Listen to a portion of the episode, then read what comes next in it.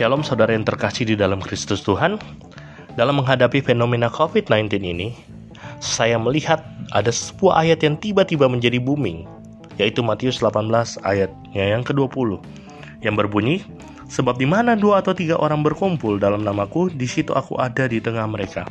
Ayat ini tampaknya dihadirkan sebagai sebuah cara untuk menentang yang namanya online service atau ibadah streaming. Karena belakangan ini gereja-gereja memutuskan untuk mengadakan untuk tidak mengadakan pertemuan ibadah secara langsung atau tatap muka dan mulai menggantinya dengan ibadah streaming atau ibadah online. Nah, ada beberapa pihak yang merasa yang melihat bahwa ibadah online ini sebagai sebuah kesalahan dengan merujuk kepada Matius 18 18 ayat 20. Mereka beranggapan bahwa ayat ini bicara tentang persekutuan dan persekutuan itu harus dihadirkan, persekutuan ibadah itu harus dihadirkan oleh dua atau tiga orang secara langsung. Karena ayat 20 Matius 18 ayat 20 berkata, sebab di mana dua atau tiga orang berkumpul dalam namaku, di situ aku ada di tengah-tengah mereka. Menarik sekali, saudara. Jika kita melihat ayat ini, maka kita perlu bertanya, apakah ayat ini sedang bicara tentang pertemuan ibadah atau justru hal yang lain? Nah, mari kita bedah bersama. Saya ingin menekankan bahwa ketika membaca Alkitab kita harus melihat secara komprehensif dan kontekstual. Jadi kita harus melihat sebuah teks itu sedang bicara apa sebetulnya. Sebagai contoh, ketika kita bicara tentang meja bundar misalnya. Ketika sebuah pembicaraan itu berfokus atau berorientasi atau pokok pokok pembicaraan itu tentang sebuah pertemuan, sebuah rapat dan meja bundar disebut, maka kemungkinan besar kata meja bundar itu merujuk kepada pertemuan karena itu merupakan sebuah kiasan. Namun jikalau sebuah topik pembicaraan mengenai rumah makan dan makanan misalnya, itu ya dalam keadaan yang lapar, maka kemungkinan besar ketika kata meja bundar itu muncul, maka itu sebetulnya merujuk sering kali merujuk kepada meja yang bentuknya bundar, literally. Akan tetapi Ketika sebuah konteks itu berbeda, maka tentunya kata itu atau sebuah kalimat akan berbeda pula pada pengertiannya. Benar? Nah, begitu juga dengan ayat Alkitab.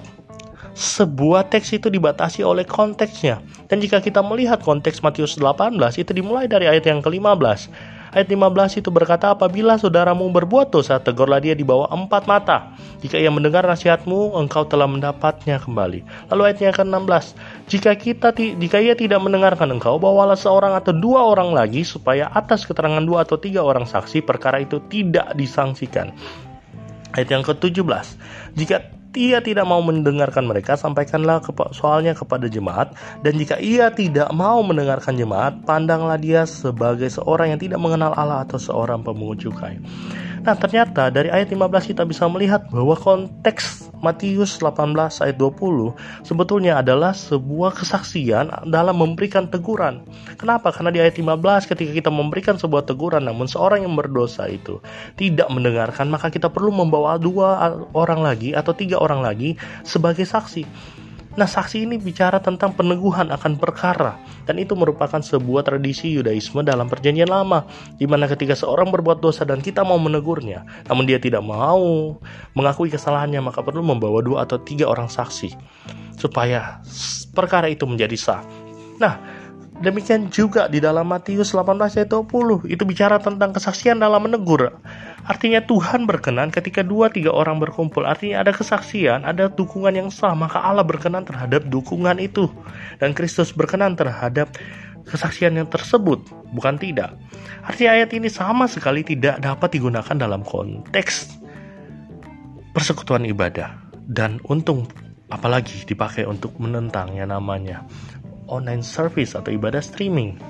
Karena ayat ini sama sekali tidak bicara tentang persekutuan ibadah. Oleh karena itu, saudara yang terkasih, saya tidak akan membahas apakah online streaming bisa atau tidak.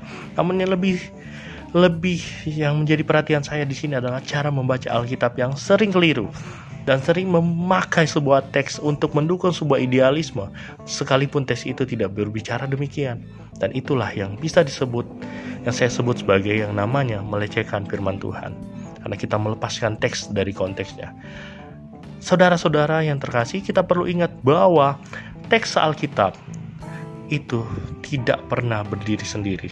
Kebenaran bukan hanya tentang teks, namun juga tentang konteks. Demikian yang bisa saya sampaikan. Semoga membuka wawasan kita dalam membaca firman Tuhan dan membawa kita untuk menemukan makna otentik dari kebenaran firman Tuhan. Tuhan Yesus memberkati. Shalom.